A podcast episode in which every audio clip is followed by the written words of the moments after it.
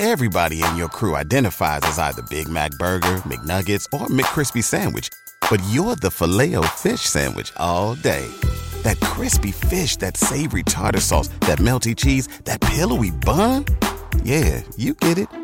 Every time. And if you love the filet of fish, right now you can catch two of the classics you love for just $6. Limited time only. Price and participation may vary. Cannot be combined with any other offer. Single item at regular price. Ba da ba ba ba.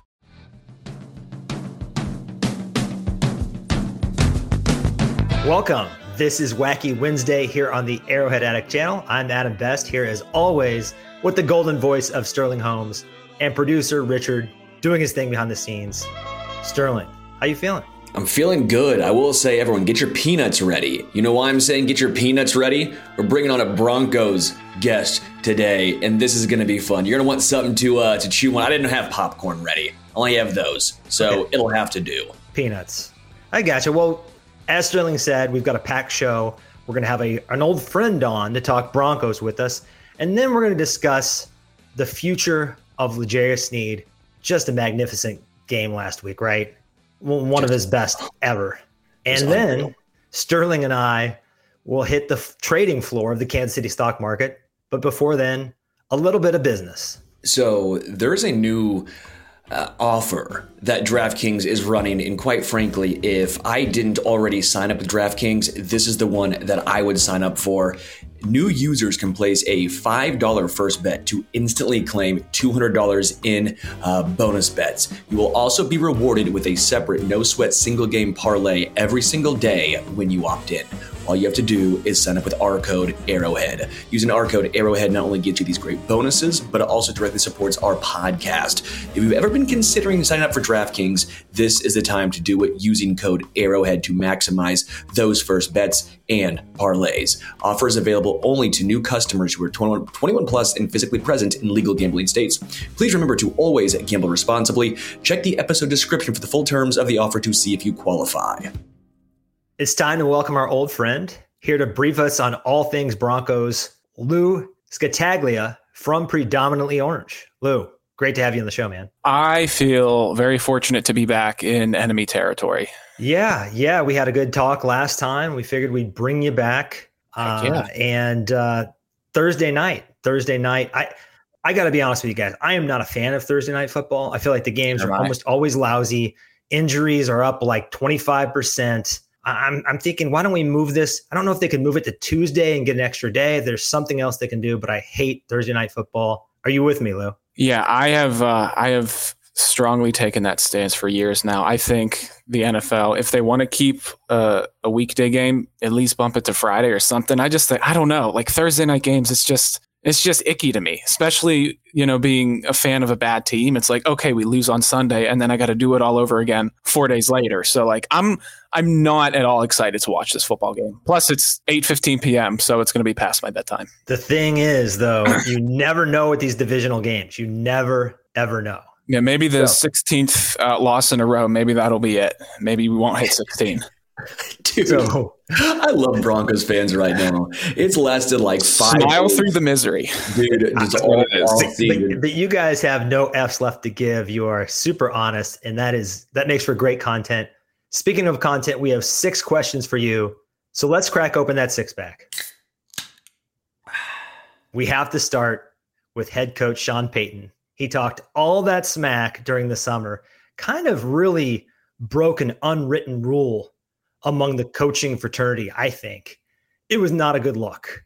And then the guy he talked all that smack on, he lost to. He lost to Nathaniel Hackett with Zach Wilson as Hackett's starting uh, quarterback. Did Payton's reputation take a hit? Um, probably a little. I mean, I don't really think Sean Payton is particularly liked by many coaches across the NFL to begin with. I think Bountygate probably. I mean, I don't. I don't say that sarcastically. I think Bountygate was probably like a really big point where you know coaches just don't really like Payton. I mean, he's from the Parcells tree. He's really cutthroat. He's really direct. But I would argue that Sean Payton didn't lose to the Jets. I would argue Sean Payton lost to Breece Hall. You got to keep in mind. Yes, I know we lost the game, but the Jets orchestrated one offensive touchdown drive against the second worst defense in NFL history. You know, I still think Sean Payton's a great coach. The Broncos offense is right behind the Chiefs. We're 10th in points. Chiefs are ninth. So I have a, a I can go on for, for hours about uh, why I think the Broncos are as bad as they are. Um, but I mean, yeah, Sean Payton's reputation probably took a little hit.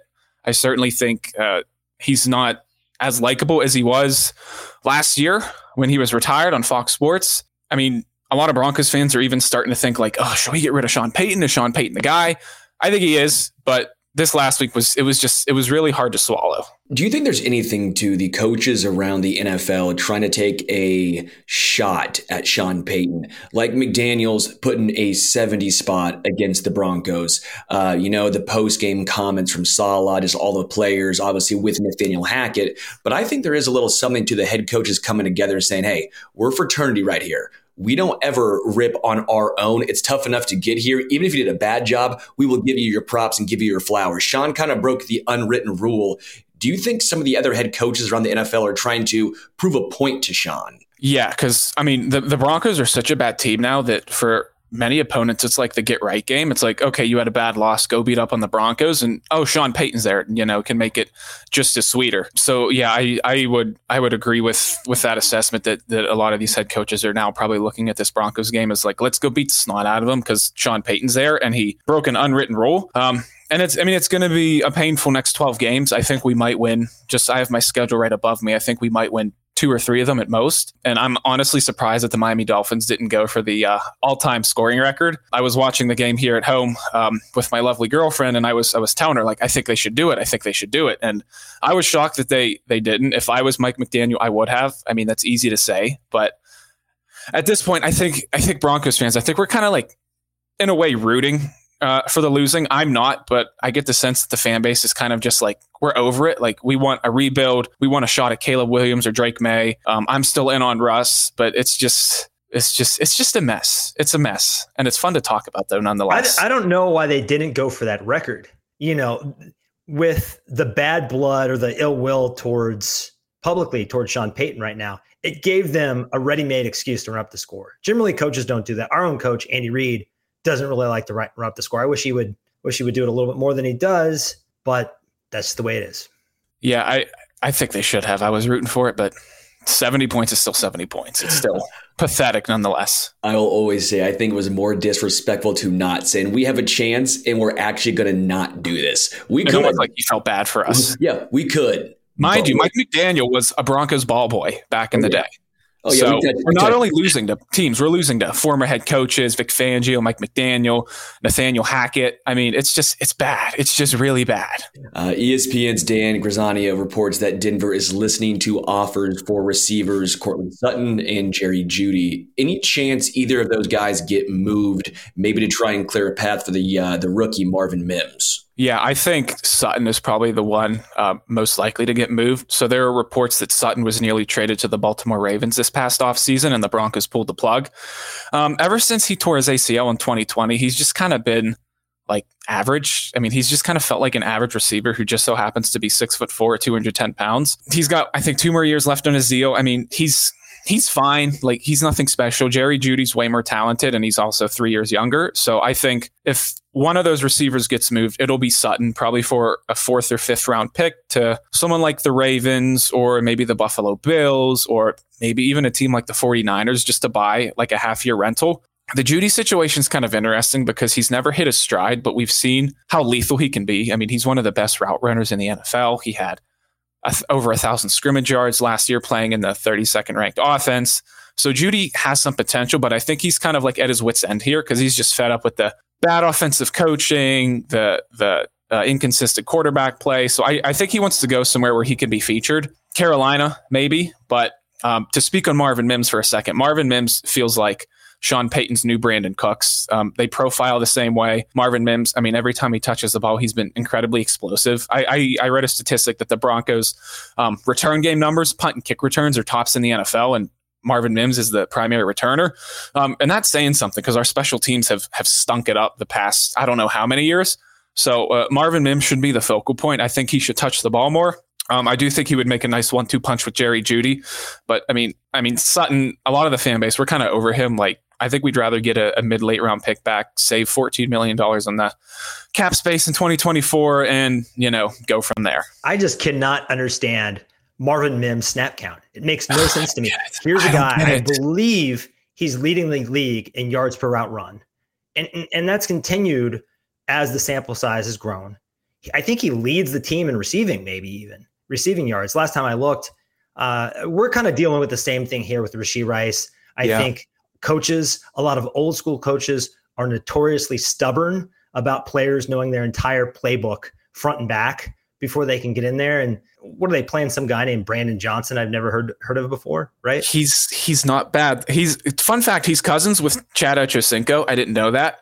Um, oh, wow. He's caught three scores this year, and uh, he actually looks half decent. He looks like a good uh, fourth ish option in the offense. Maybe next year when this offense gets retooled a little bit at the wide receiver position. But uh, I also Watson, think, basically, yeah, perhaps. Um, I also think with the older coaches, a lot of them are they tend to overthink things. Uh, specifically, Reid and Payton, they're two of the best offensive minds of this generation. So I think maybe at times they're too smart for their own good. Like Marvin Mims, what six yards per route run, just something absurd. Like put him in the game. Put him in the game. That like that's it. Put him in the game. Let him run the routes. Tell have you think Mike McDaniel Mims, would be uh you oh know sitting him on the sideline? No, he would not. No, Mark. If Marvin Mims was on the Dolphins, he'd have 800 receiving yards already. he would.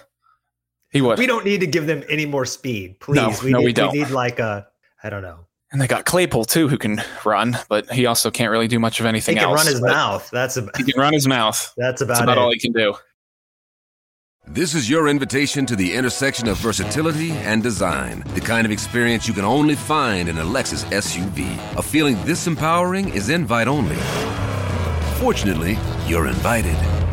Experience the versatility of the complete line of Lexus SUVs and some of the best offers of the year on select models at the Invitation to Lexus sales event, now through April 1st.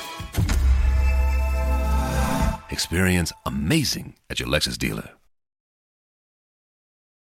Well, you spoke about Russell Wilson earlier, uh-huh. and don't look now, but he's he's eighth among quarterbacks in EPA per play. He's second in completion percentage over expected. He's quietly been much better. What's behind that improved play? In your opinion? I will add this just because I'm in Chiefs Kingdom. Russell Wilson has more touchdown passes, less interceptions, and a higher passer rating than Patrick Lavon Mahomes II. So I just felt like now at the end of the day, do statistics always tell the full story? No. But Russell Wilson is on pace for I think 34 touchdowns and like 4,100 yards this year. It's I don't think it's a a mystery as to what makes Russell Wilson good. Last year, he was about 15 pounds heavier, playing at about 230 pounds. He wanted to be a pure pocket passer, and Nathaniel Hackett was was too goofy to say no. That's not who you are. So Payton came in, and one of the first things Payton told Russ was, "Can I coach you hard?" Or what he what he asked Russ. Russ was like, "Yeah." So Russell Wilson lost 15 pounds. The velocity on his throws looks insane. Uh, he's moving around a lot more. Um, it's a lot of scheming guys open. It's a lot of play action. It's a lot of bootleg stuff. Russell Wilson has thrown probably five touchdown passes on the run this year. And Russell Wilson is also uh, close to the top in the NFL in yards per attempt. So this is kind of like the old school Russ we're getting to an extent, like big chunk plays. But we kind of stall out in the second half. So that's kind of why this offense doesn't really seem as good as the numbers may suggest. The second half, we kind of just poo poo the bed. Um, but Russell Wilson is playing really good. And isn't it ironic that the first year we have good QB play, the first year since 2014, that last year Peyton Manning was decent. Our defense is now not only the worst in the league, but literally one of the worst in NFL history up to this point. So we can't do anything right. Well, that actually brings me into my next question, which the Broncos have the worst defense ever measured by DVOA through five games. What is going on, man? I mean, the Broncos defense was yeah. so so great for at least good for the past I don't know five years. I understand mm-hmm you know, they haven't always been the best. They've at least been pretty darn good. Mm-hmm. But this is a debacle. What the hell has happened? So, as you guys know, I mean, we've played each other obviously twice a year forever. Um, our defenses, if nothing else, have at times given the Chiefs fits, even in Arrowhead. So, the issue with the defense kind of is the issue with the whole roster is that we've had, I think, what, four head coaches since 2018. And each head coach usually gets a say in terms of what kind of players they would want for their roster, right? So you kind of have like the island of misfit toys on the defense. Um, you also have a talent deficiency on defense. We replace Ronald Darby, who is an excellent cover corner, with Damari Mathis, who I think is graded out as the 109th best cornerback in football, according to PFF. And there's only 109 cornerbacks that get graded, apparently. We replace Von Miller and Bradley Chubb with ideally, it was supposed to be Frank Clark and Randy Gregory. Frank Clark is going to get traded soon. Randy Gregory was traded. That was a huge bust of a signing. There is a big talent deficiency in the front seven. Our defensive line gets no push. Uh, the edge rushers have been decent. Um, I can speak on Nik Bonitto and Jonathan Cooper um, a little bit later. Uh, but the secondary outside of Patrick Surtain is just kind of, eh, it's nothing. It's just limp. K'Waun Williams has been out, our talented slot cornerback. Justin Simmons has been okay. He's usually a top safety. Damari Mathis, he just flat out sucks. I'm sorry. Damari Mathis uh, needs to go play in the CFL. Um, inside linebackers are, are, competent, but it's a talent issue. And then there's also Vance Joseph running some Vic Fangio stuff and also running some Vance Joseph stuff. So you see a lot of the soft shell coverage. You see a lot of our quarterbacks uh, giving a lot of cushion. We we need to play more man in coverage, but we don't have the juice up front to get to the quarterback. So at some point, the defensive backs cannot keep up if the pass rush cannot get home and vice versa, right? If the pass rush can't get home or if the secondary can't cover, it's all it's all connected, right? So that's sort of been uh, the issue with the defense. Vance Joseph was also never really that great of a defensive coordinator. Sean Payton seemed pretty set on getting a veteran defensive guy in there, like someone who had head coach experience before. They interviewed Rex, Rex Ryan for the job. I don't know if you guys remember that. I think Payton was maybe afraid of doing the first time DC again. Um, it's just it's a mess. It's a talent deficiency. It's a scheme deficiency. The coaching isn't that great. But I, I didn't envision this much of a fall off. I mean, we went from a top 10 unit in 2022 to I saw a, a, statistic today. I think we have the second most points per games given up on defense since the 1950 Baltimore Colts. Like it's it's bad. It's historically bad. You take out the 70 spot. Take that yeah. out. Yeah. It's still 111 points given up in five games. Even if the Dolphins scored zero, they're mm-hmm. giving up close to 30 points a game. That is how bad the Broncos defense has been. I wanted to touch on Justin Simmons since you brought it up. I mean, he has been so good for, for mm-hmm. a decent amount of time in the secondary at safety.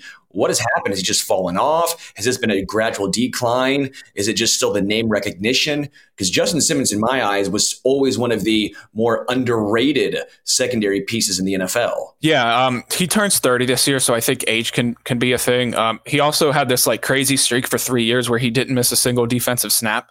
So I think that like mid career of never coming off the field, you know, has probably sprung a bit of a decline. He missed five games last year because of a hip. Uh, I think it was a a hip or lower body injury, and he's missed already missed a couple games this year. So I do think there is a physical decline and a decline on the field. I mean, Justin Simmons is still one of the better safeties in the NFL, um, but he's probably going to be wearing uh, a Philadelphia Eagles jersey here soon. I think that's where we end up shipping him because Howie Roseman is a wizard. He's just going to make one of those crazy moves that every other GM rolls their eyes at. But yeah, I think Justin Simmons, he's a great guy. You know, he's been with the team every year um, since Peyton Manning retired. So he had one winning season in 2016 when uh, Trevor Siemian shocked the world for a little bit. But yeah, I mean, he's, he's getting up there in age. His body, I think, is declining a little bit. So I think now is the, the time to trade him for a, a third round pick, save 14, 15 million on the cap number next year, and just kind of, you know, restart that unit with a younger guy and hopefully build around Patrick Surtain. I want to touch back on Vance Joseph because for the life of me, I can't understand from his perspective or the organizational standpoint why a failed marriage in the past from a head coach who was in Denver, why either party would want to go down that road again. It makes zero sense to me. So there, so I'll, I, I think the answer for that is because this new Walmart ownership group, um, it, it seemed like it, it was very widely pushed that, oh, we have a Walmart contingent buying the Broncos. They're flush with cash. Um, and Payton even talked about how ownership is important in him, you know, as a head coach. So I think Vance Joseph saw the opportunity with the fresh ownership group um, kind of like new beginnings, you know, I guess like a no hard feelings type of thing. But I, I do think the the, the new uh, Walton Penner family ownership group had something to do with that. If you guys remember last year, this ownership group, uh, they more or less authorized the Broncos to replace their turf for the one final regular season game against the Chargers because the field conditions weren't good. Apparently, I think it cost $400,000 that um, I think Greg Penner, our CEO, authorized um, just to replace the, the the field turf for one game. So the the Broncos ownership group has proven already to be very proactive. We had the exactly yeah the stadium renovations. We're probably going to have new jerseys next year with the old school D logo um, instead of this weird looking horse that we've had since the the late '90s.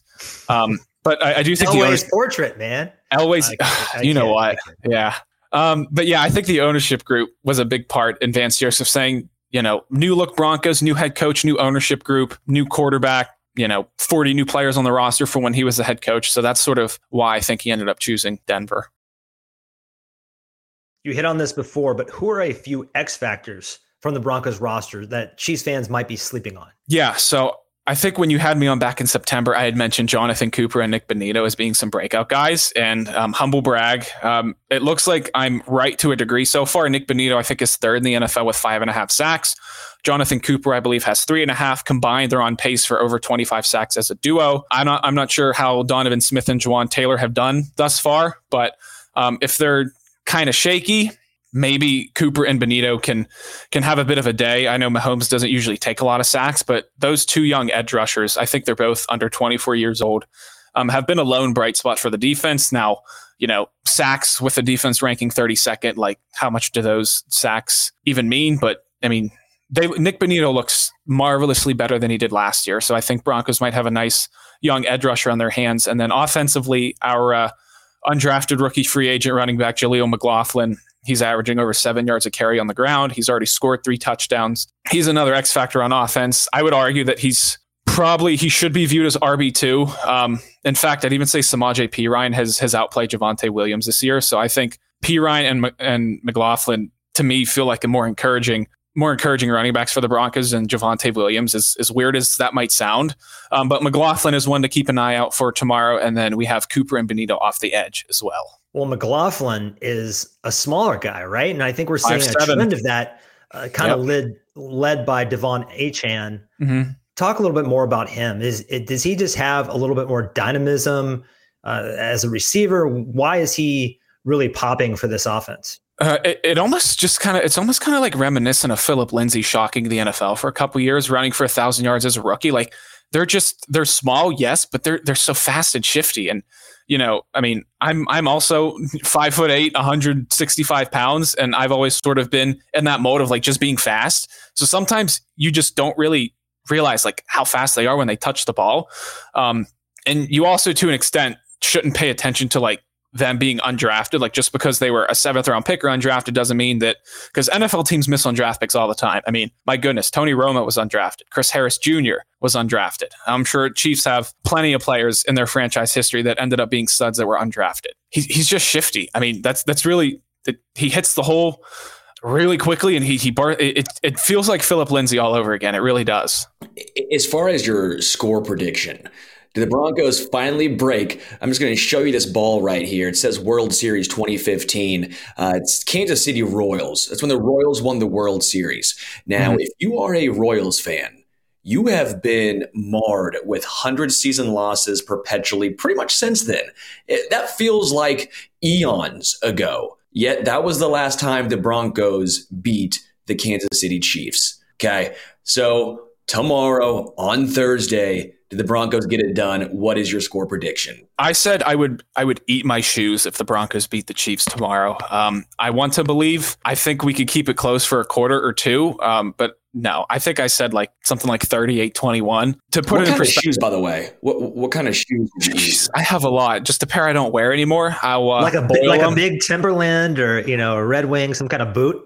I am not bougie like that. I don't have the bougie boots. Um, I can find an old tennis shoe, boil it, and then eat it, and then you guys can have me back on on AA, and you can we can live stream. Um, but we're not going to do that. You're you're in enough pain already. So to give you guys some perspective, real quick. So um, the last time the Broncos beat the Chiefs, I was a senior in high school, and now I teach high schoolers for a living. So it's kind of like it's. A, it's bad. I, re- I actually remember the last time we beat the Chiefs, I was driving home from my first ever job at Pizza Hut. I had it on the radio. I think it was Bradley Roby had picked up that, that, that fumble and returned it in the final seconds. I think, I want to say that was the last time that we beat the Chiefs. And I, I remember that vividly. Um, I hold on to it because I think we sold our souls for that Super Bowl. Um, I want to say that, yeah, the Broncos can shock the world and it could be a trap game, but it's not going to happen. 38 21 KC, I think. I feel bad for you, man. Like I feel bad I, for me too. I know as rivals, we're supposed to rip on each other and do all that stuff and mm-hmm. have all this bravado, but it, it is more fun when it's a little back and forth to an extent, right? It, it makes the rivalry that much greater because right now this is just utter domination. And, and right now, I, I'm feeling bad for you, Lou. Yeah, I, as weird as it is, as as much of a disaster as, as Nathaniel Hackett was and the Broncos were last year, both of our games against you guys were really close and really fun. Um, that made me think that maybe we could steal one against y'all this year with Sean Payton, but because Payton decided to hire Vance Joseph and not Rex Ryan or whoever else, I think it'll end up being a blowout. I mean, maybe they can shock the the, the weirdest thing would be if the Broncos spin off three straight wins and we're four and four at the bye week, and like, what what does the team do? Like, if we get the four and four at the, what do we do? Because I don't, I, I that would be the most confusing stretch of three games, and it would be very on brand for the Broncos to just figure it out and win three in a row into the bye week and make it interesting. But anyway, yeah, I mean, I, I think KC's going to win tomorrow night. The only thing I'm going to add about that is Vance Joseph was the defensive coordinator for the Cardinals in opening week last year, and mm-hmm. the Chiefs absolutely lit him up. I mean, it felt like they could have scored 100 points that game. Thanks for that, Adam. Actually, actually right out that. of the gates. I don't know if that makes you feel better, but it maybe does. let's just dial down expectations so you only have up to go from here. Uh, Lou, thank you so much for being on with us. I'm sure you'll be back. This mm-hmm. rivalry mm-hmm. is not going anywhere. Uh, not. I, I would love to see it be a rivalry again, but I don't feel as sorry for you. I mean, I do feel sorry for you, but I don't feel sorry for the Broncos in general because really, Mike Shanahan ruined my childhood. I'm a little bit older. uh, I just have to put that out there. El- Elway and Shanahan yeah. and Terrell Davis and all them yeah, TD. Uh, conspired to to make me miserable. And uh, uh, those those Marty, Derrick Thomas, and, and you guys also stole Neil Smith, who was my favorite player. Yeah. yeah. Know, as a kid. So it, there was some serious pain. So I know what you're going through, man. Yeah. But uh, good luck tomorrow night, and thanks for joining us. Thanks for having me on, fellas. Absolutely. I find it interesting because he said 38 21 Chiefs.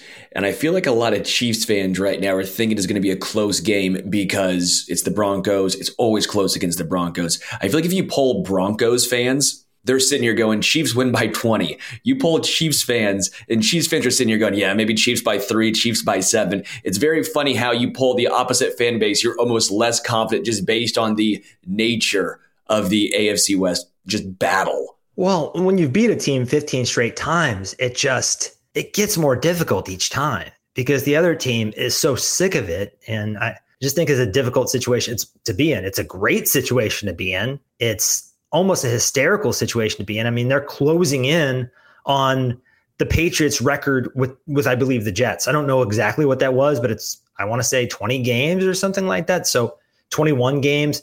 It is within reach. Let's not get ahead of ourselves. Let's take care of business Thursday night. We got Nick the Stick back. This is the last game before Charles Omenihu uh, comes back. So we're about to have a fully operational Death Star on defense. I'm pretty excited. You know what else I'm excited about? Take a wild guess. Hmm. I don't know. Shamrock Shake. You gotta you gotta wait a while, but maybe a Shamrock Shake. That was the most random thing you possibly could have chosen. We're like six months away from Shamrock Shakes being a thing. I don't think I've had one of those since I was like 11. A McRib. But, uh, what a what a pull! What a pull! No, I'm excited about Hot Take Kingdom, and this week's Hot Take Kingdom is a little bit of a flip flop for me and maybe us.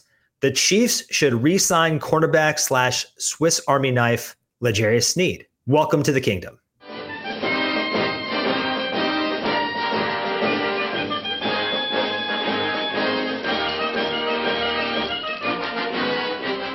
So we've talked about this many, many times, but assembling a cheap secondary that performs has sort of been the organization's special sauce. Brett Veach and Cap Wiz, Brandt Tilis deserve a ton of credit there, no matter where they go from here. My issue is that unless we are worried about helping Clark Hunt save money, I personally am not. The team can stand to get a little more aggressive. Over the Mahomes era, the Chiefs are 24th in cash over cap spending. That means they are well below the median when it comes to taking advantage of accounting tricks that are becoming more and more popular every year across the league. So, I think there is a world where they can afford to bring back L'Jarius Sneed. It's just a matter of if the will is there or not. So, why would they want to break their own team building model to do this? Well, if you look at this year's defense, pass defense in particular, it is elite. They are ranked 10th in pass DVOA, and that includes a game where Chris Jones wasn't around. Charles Omenihu hasn't been around, so they've been doing that with a bit of a depleted pass rush. They are third in dropback success rate and fifth in dropback EPA. Spags defenses, they don't peak early, they peak late. So my guess is this is only going to get better and it's way ahead of schedules. Now, if you look at the five star wideouts they've played over the course of their first five games, they've all had their least efficient games of the season, each one of them. Amon-Ra St. Brown, Calvin Ridley, DJ Moore, Garrett Wilson, and most of all, Justin Jefferson. So McDuffie is the team's best corner, but Sneed is bigger and more physical, which makes him the better press corner. And that's what allows him to excel in press. And we've seen him not just set the tone by getting physical, but you know, he's getting kind of feisty with the Ridleys and the Jeffersons out there. I think I've really appreciated the way he's kind of gotten their head and let them know that, you know, I'm going to be here all day long. This is going to be a fight. I'm not going anywhere. And there's something about Sneed that simply gives those guys fits. And when you have a corner like that that can go toe to toe with the best receivers in the league and kind of get them to perform, perform uh, worse than average, I think there's something to that. And McDuffie playing the nickel has allowed us to see more of that. And I just think Sneed has matured. He's a smarter player than he's been. You know, he's he's had enough time in the league to kind of have some veteran tricks. A top five pair of corners in their prime with an elite defensive coordinator, that is potent stuff. So remember, not every corner excels in press coverage. Spags asks a lot of these dudes.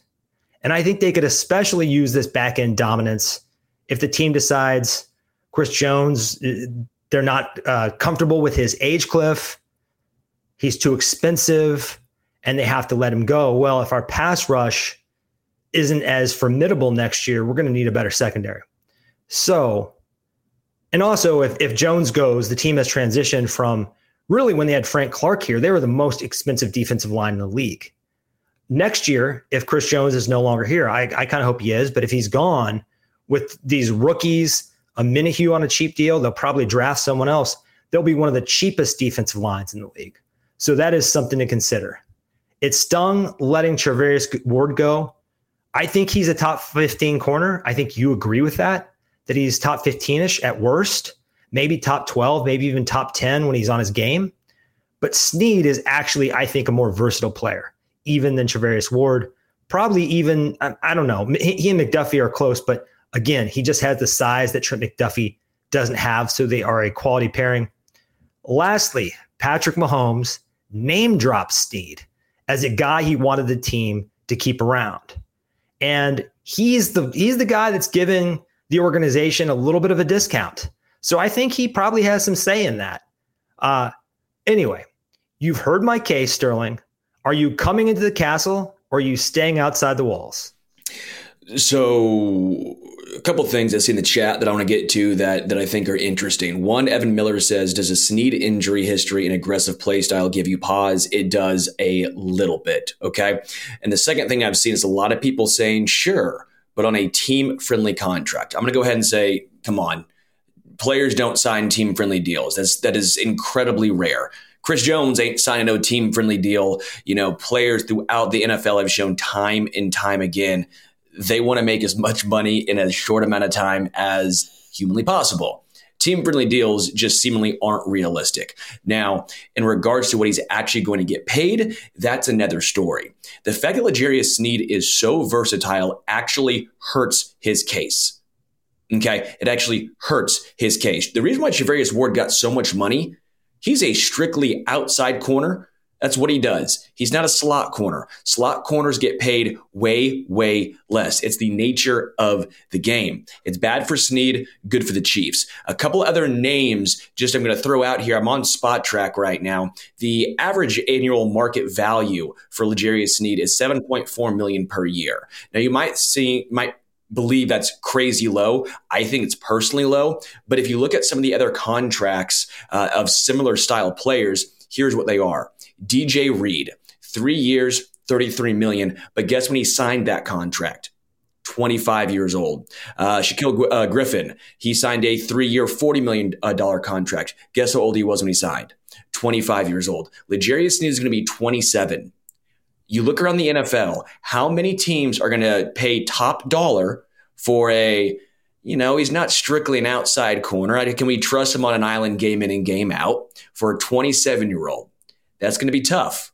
So I think this actually helps Kansas City. Now, I understand his agent's going to say, hey, you're going to be 27. This might be your only chance at a big time contract. You're not taking anything less than what, you know, uh, you're going to pinch every single penny here. I wonder if their agent and him and, and Sneed take that route because they are going to be hitting the market two years older than normal. I'm with you here. Chris Jones comes first, but I don't think his contract is also going to be quite as extreme as a lot of people might think it's going to be. Yeah, those are interesting points. And I do think potentially, even though he's playing like an outside corner right now, he's playing like a Charvarius Ward. But his reputation is he's a slot corner. Mm-hmm. And I think that that, like you said, it could hurt him a little bit. The knee does give me pause, but he's been able to play every game this season. If he came out and he was sitting every third or fourth game and he wasn't able to practice ever, and this thing was just a Juju Smith Schuster type ticking time bomb, I might feel differently. But I don't think we're in that in that kind of scenario here with uh, L'Jarius. And I'll also say, I mean, the Chiefs have done such a good job drafting and developing talent in the secondary. It, it makes you think, all right, as much as we like L'Jarius Sneed, can they do it again? They've shown time and time again they can. Now, eventually, you're probably thinking that luck, skill, uh, whatever it is eventually might run out. But is this the time? Because L'Jarius Sneed at one point was that unheralded guy, a fourth rounder from uh, Louisiana Tech. Was he going to be a safety? Was he going to be a corner? The Chiefs didn't really know. The Chiefs did it with Charvarius, an undrafted guy. They traded for Parker Ehinger, right? And they turned him into what was, or at least scouted, helped develop into a top 15 corner. They've mm-hmm. done the same thing with L'Jarius Sneed. What makes them think they can't do it again?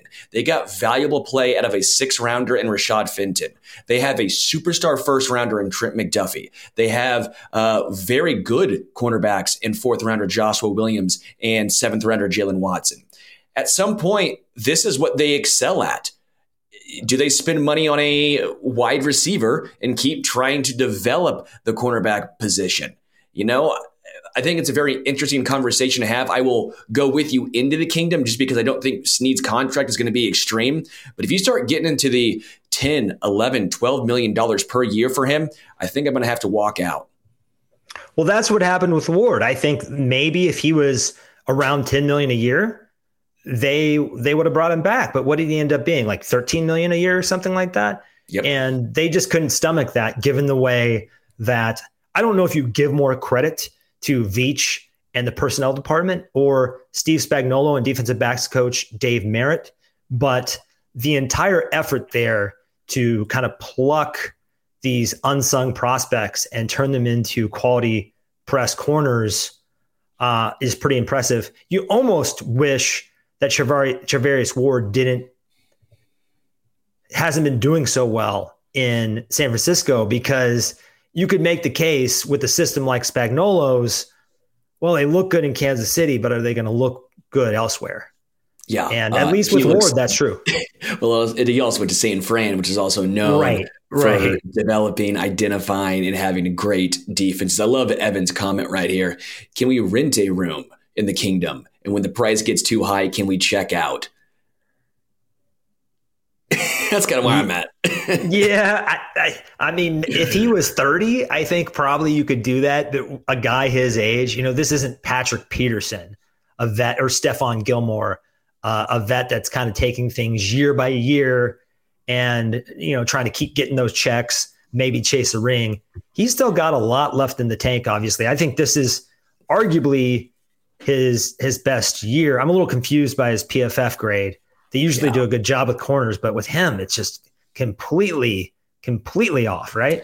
What I will also say too is I want to bring it up because he's going to be 27. I really hope he has a good agent for his sake. Because again, this is he is going to be hitting the free agent market later than the majority of of people at his position, uh, especially not being a first rounder. Right, he didn't have that fifth year. This is only four years. He was an older cornerback coming into the NFL it's going to come down to teams will hold that against him most likely, while he's going to say, This is probably my last only opportunity at a big extended year contract. It's going to be fascinating to see how it plays out. It's going to come down to his agent, I think, more than anything else. Right. I would be remiss if I didn't mention the DiCaprio rule, though. He's he's over that line. Veach likes him 26 or younger on those second contracts. So that is an interesting tidbit here. Angry Drunken German. Best might be able to play corner behind that pass rush. Man, if you saw the MRIs of my uh, my knees, you would not be so confident making that statement. Yeah. Just just gonna put that out there. What about me? Do you think I could? I'm probably getting mossed. I got a good vertical, but I'm only 5'10. I will say Amik Robertson, the uh, cornerback for Vegas, went up and got that ball uh, against Christian Watson to end that game. I mean, that dude's vertical, he got 40 inches off the ground. Easy. That that was Allen Iverson esque. It was absurd. That guy can probably 360, I'm guessing. Easy. But Christian Christian Watson, man, you're 6'4. Don't don't pull a Marquez Valdes-Scantling and you know, you gotta go up and get that thing, man. You gotta go up and dunk on that little dude. I will say, did you like seeing Marcus Peters create a turnover? Because I was happy. I like seeing Marcus Peters succeed as long as it's not against Kansas City. I've always held a soft spot in my heart for Marcus. Um, and watching yeah, me him too. But the silver and black, uh, I don't know. Man. But watching him create that turnover, just seeing how excited he was, he I will say, if there ever was a player to be a Raider, it's Marcus oh, Peters. Oh yeah, if there's ever a chief who just felt like, yeah, your personal your personality is a little bit more Raider than it is Chief. I think it was Marcus. Let's move on to our next segment, the crowd pleasing KC stock market. You ready to do this? Let's do it, baby. Greed, for lack of a better word, is good. Fugazi, fugazi, it's a wazi, it's a woozy, it's a fairy dust. Tell me the difference between stupid and illegal, and I'll have my wife's brother arrested. so we brought up Isaiah Pacheco a few weeks ago in this segment, and we kind of debated who the best Chiefs running back was. Well, since then, he's risen to second among running backs, all running backs league wide, in rushing yards over expected. Literally, the only player uh, that's higher than him is De'Von Achane. I'm not even sure De'Von Achane's human. You know, he's, I don't know, that guy's from a different planet. So I'm saying Pacheco is the most improved player on the roster, pump or dump dump. It's an easy dump for me. I think Pacheco's been a really good player this year. I've been very impressed with Isaiah Pacheco, but I have multiple guys that I put above him. Trent McDuffie is the first one that comes to mind. Uh, second one, I'd probably say George Karlaftis. Um, I think Karlaftis is probably making a case for being the second most. maybe I'm a little blinded by the positional value as well, right? Defensive end, um, you know, cornerback, a little bit more uh, premier position than running back. I like Pacheco, but I wouldn't go as far to say that he's the most improved player on the roster. That has to be, at least in my case, McDuffie and Karlaftis for sure above him. Yeah, uh, there are some things that really impressed me about Karlaftis, but then I look at his pass rush win rate and I kind of look at how late he tends to win, and I'm, uh, you know, um, with McDuffie, I thought he was good from the jump. The thing with Pacheco, I actually think we overrated him a little bit last year just because he runs so hard. He's such a likable kid. He just has so much excitement and he just plays his guts out. But he's turned, you know, he's not just an energetic bull in a china shop anymore. If you look at some of these stats, he went from 29th in yards after contact last year to seventh this year. He's gone from 40th in missed tackles forced last year. Now he's ninth. So, what I think has happened with Pacheco, he was a guy in college at Rutgers who played behind an abysmal offensive line in, in, a, in a bad system. And when you're running right into walls every down, you don't get to develop some of these intangibles. You don't have vision, patience, all these other things. Give him a year with Joe Thuney, Creed Humphrey, and the boys in a read system with, with Patrick Mahomes keeping the defense from stacking the box and he's getting a much better feel for the game. He's getting a much better feel for the game. And then when you look at his yards per route run, he's gone as a receiver, he's gone from 0.88 yards per route run to 1.24 this season. So he's getting better there too. I'm going to give this a light pump because there's so many people in consideration for it. But I just think he's made such a big jump in so many places. And he feels like he's verging on being a complete back. And when you look at rushing yards over expected, and he's he's higher than Nick Chubb was when Nick Chubb went out, that that's impressive to me. Yeah, uh, really quickly, since you said stacking the box, everyone listening right now, I did a really cool uh, interview on stacking the box, the NFL podcast I do here with Fansided, and I had a chance to sit down and talk with Amon-Ra St. Brown. If you want to check that out, go to stacking the box uh, on YouTube. I really had a great time talking with Amon-Ra. Um, spoke a little German to him as well because he speaks th- uh, three languages. I mean, I, he is a very interesting cat. I mean, that guy's awesome. Very, the very sun god. Yeah, dude, I'm a huge, huge Amon Ra fan. Very fun, very entertained, but a very smart guy. So if you want to check out the interview, go to Stacking the Box on the YouTube page. YouTube page after you listen to uh, the Arrowhead podcast right now. The link is in the chat, according to Richard. Thank you, Richard. Uh, next pumper dump 49ers, not the Chiefs, should be considered the clear Super Bowl favorites. Pumper dump. It's a light dump they've built a super team over there. But to quote Ric Flair, to, to be the man, you have to beat the man. And I think betting against Patrick Mahomes, when we've seen him basically win a Super Bowl every other year during his tenure in Kansas City, is sort of foolish. Now, I'm not taking anything away from the 49ers, but they also play in the NFC. And I, I think there's something fascinating about what the 49ers have done. Remember, when they acquired Trey Lance, they burned three first round picks doing that. And they still have the best roster in the NFC. How bad are some of these other organizations? You know, that, that they can just waste, they can completely punt three first round picks and still be the best team in the NFC and possibly the best team in the NFL. Definitely a top five team. Uh, I think Brock Purdy is a really good quarterback. But if you put Brock Purdy versus Patrick Mahomes, or maybe not even Patrick Mahomes, against Joe Burrow, Josh Allen, uh, Jalen Hurts in a playoff situation, I just trust those guys to get a bucket when you need a bucket more than I do Brock Purdy. So I'm going to kind of dock them a little bit for Purdy. Dude, this pains me. It pains me because I had the exact same argument like four weeks ago. I said, yeah, but Mahomes versus Purdy, it's over. Dude, I'm pumping.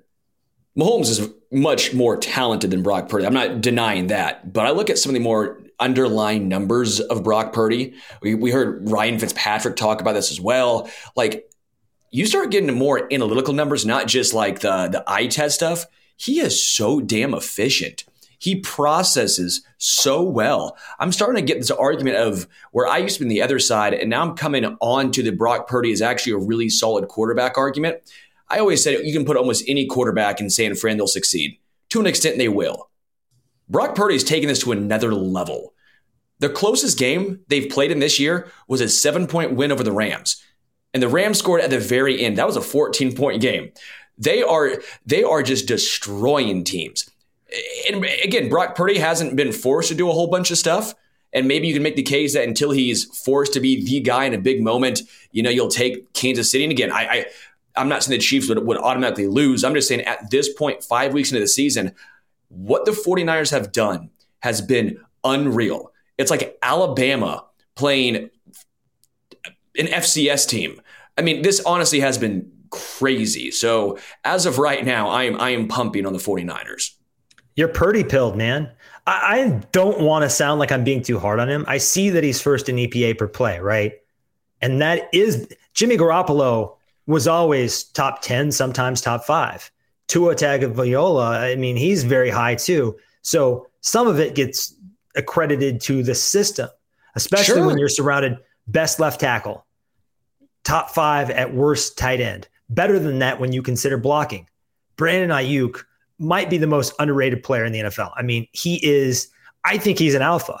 I think he's better than Deebo Samuel, who who yep. is a monster himself. That is just unreal talent to surround yourself with, and it's very scary. Uh, maybe we'll have a rematch of Super Bowl Fifty Four. Yeah, I mean, as of right now, that's the way I'd probably go about it. I mean, the Eagles look good, but they've struggled a little bit. I mean, I know they're five and zero, so at the end of the day, that's what you're supposed to do: win ball games. But the Niners have just won so convincingly. Um, that Cowboys yeah. game, I mean that that did scare me. I did not did not expect that. Yeah, I mean, a severe again, beating. We'll see. But again, the Niners have so many weapons and while Brock Purdy doesn't have the strongest arm or the or the most accurate arm, all that stuff, he's not you know the most uh, mobile back there. When you process reads as quickly as he does, and when you have as many weapons as the 49ers have, someone is going to get open and he will find that someone. That is what makes him so so dangerous. Yeah, he's Shanahan's surgeon out there with the supercomputer. He's the perfect quarterback for this system, perhaps let's move on to another interesting topic. I hate to kind of speculate on Travis Kelce's age and up and down health, but I am a little worried that father time is starting to creep up on him. So, that being said, we're saying Noah Gray is probably more important to this team's success than we think. Yeah, yeah, pump. pump pump. And I, think Travis Kelce or no Travis Kelce, when he's on the field as well, um, 12 personnel, I, have been clamoring for more of it. They're, they're so impactful together on the field with the wide receivers either struggling or Mahomes not trusting them. You saw it against the Jets, right? Against the Jets, Travis Kelce in the field, you saw Noah Gray that opened up the entire playbook. Easy touchdown for Noah.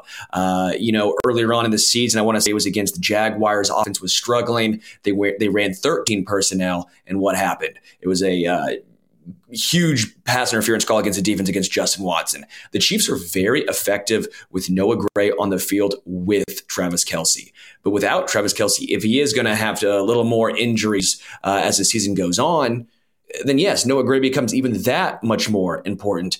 Uh, I think Noah Gray is one of the more underrated storylines of this year. What his outlook looks like, what his performance looked like, is going to determine what his career actually looks like in Kansas City going forward. If they trust him to continue to be the, the next in line, or if he's only going to be a second tight end on this roster, that still remains to be seen.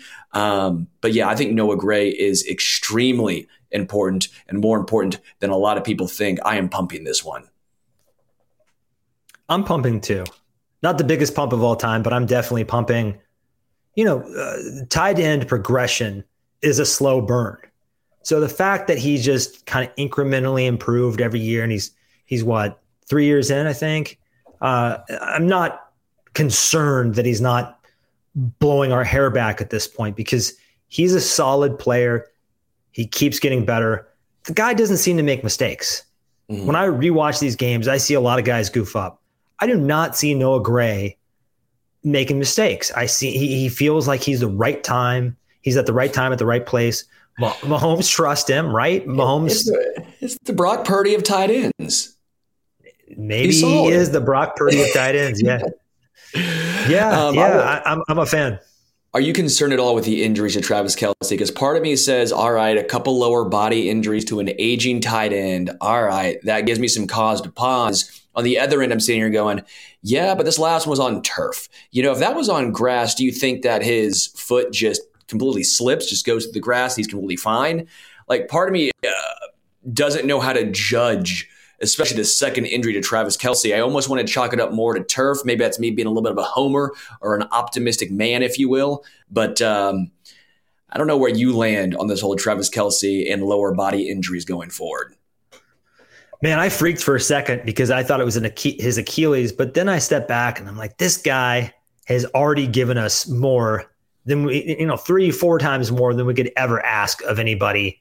So we know the end is coming at some time but he's also so tough, such a warrior. And every time I feel like football media starts to ask questions about him slowing down, he always silences the critics. I dug into this a little bit.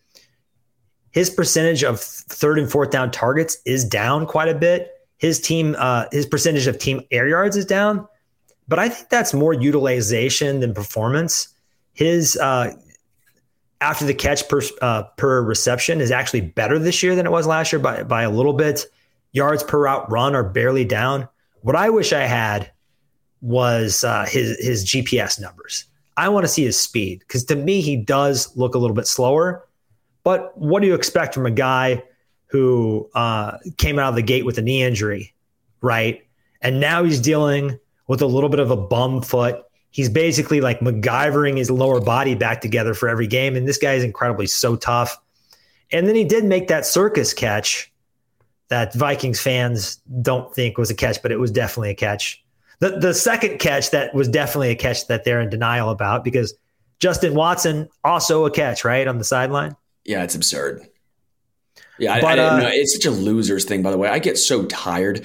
It's just such a loser's mentality to blame the refs. Yeah, no chance these Super Bowl champions are better than your one in four team. No, no, no. It had to be something to do with the refs, not the fact that it's been proven time and time again. Uh, just looking at the statistics this year, the Chiefs are one of the most penalized teams in the NFL. Um, you know, penalties have not necessarily helped Kansas City this entire season. No, no, no. Uh, throw that all out the window. It only matters if it's a penalty late in the game against against your team that's questionable, of course it has to be some sort of collusion. It's the most asinine, absurd, atrocious thought process I've ever thought in my entire life. You used to make fun of people like that, but now apparently they're getting airtime on these national uh, aggregate Twitter accounts. It's just so, it makes me so angry, man, because it's just, it's what losers do. How many times have the Chiefs lost on bad calls? Bad calls. I'm not talking D Ford. D Ford was a legitimate call. Okay, I said from the get go, we got to get over that one. That was a legit call. Uh, the the forward progress right against the Titans, bleeping sucks, but you don't see us eh, two weeks later saying the Chiefs should have, you know, all this nonsense about it. The Eric Fisher holding penalty against the Steelers, right? Like it happens to every team. Bad calls happen. Bad calls happen in the eh, every single game. But if you just eh, bitch and moan and say, you know, if that didn't happen, the Chiefs should have won. That there's an asterisk Come on, that is a loser's mentality. Well, let's dig deeper into this conspiracy theory because what's so crazy to me is do you really think Roger Goodell is orchestrating this massive conspiracy under the noses of 31 egomaniac billionaire owners to prop up a small market team into his next dynasty? It makes zero sense. How could they possibly keep this quiet in the era of of rampant investigative uh, journalism. I just don't. It it just you know I think it's blaming the refs and acting like there's some favoritism is easier than accepting the truth. And the truth is the Chiefs have dominated the NFL for the past six years, and they're not going anywhere. And people get sick of them, just like they got sick of the Patriots. Yep. Uh, last one on Pumper Dump. Mecole Hardman should be brought back via trade because he's cheap and knows Andy Reid's difficult system. Pumper Dump this is one of the biggest dumps I've ever taken. You got to get out the plunger for this one. I, I, I am I am a hardcore Noah Mecole Hardman. What are we doing here? So what are we doing here? First of all, Matt Nagy and Andy Reid do not need another middling receiver to throw into this mix. They're already playing too many guys to their own detriment. No continuity, no chemistry. They need to slim that rotation. They have to do it. If they don't do it by the bye, I'm going to lose my mind. Second of all, what does Mecole Hardman have left? He's sitting behind the carcass of Randall Cobb on the Jets depth chart. They gave him pretty decent money. I mean, they gave him five or six million or something just to sit him. I mean, I, I don't think it's some, speaking of conspiracy, some conspiracy not to play Mecole Hardman. He's just not doing very well. We've already got a couple guys that are very similar to him. I actually think Kadarius Toney is more talented than him. His high, I've seen him do more things on a football field.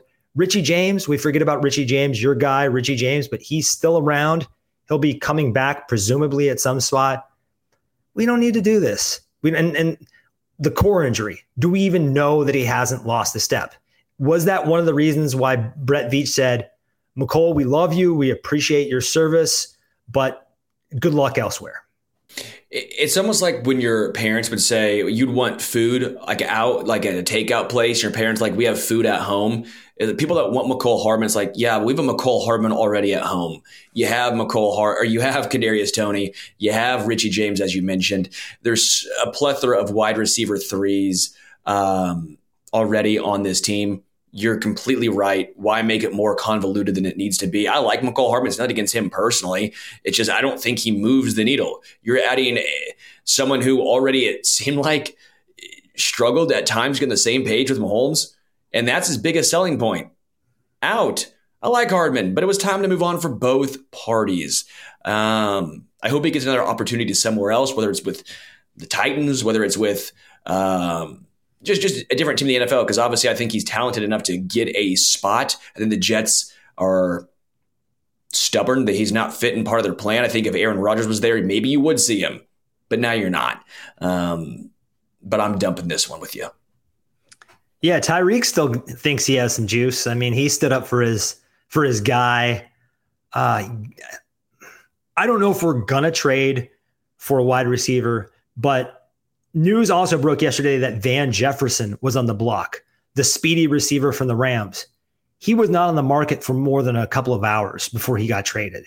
So I think it speaks volumes that Mecole Hardman is still sitting out there with the Jets making it obvious that they want to make a deal. And probably all it would take is, hey, we'll give you uh, we'll give you a sixth for a seventh, right? It wouldn't take much. yeah, it wouldn't take much. I hope he gets another opportunity somewhere somewhere. Maybe the Titans would be a perfect place.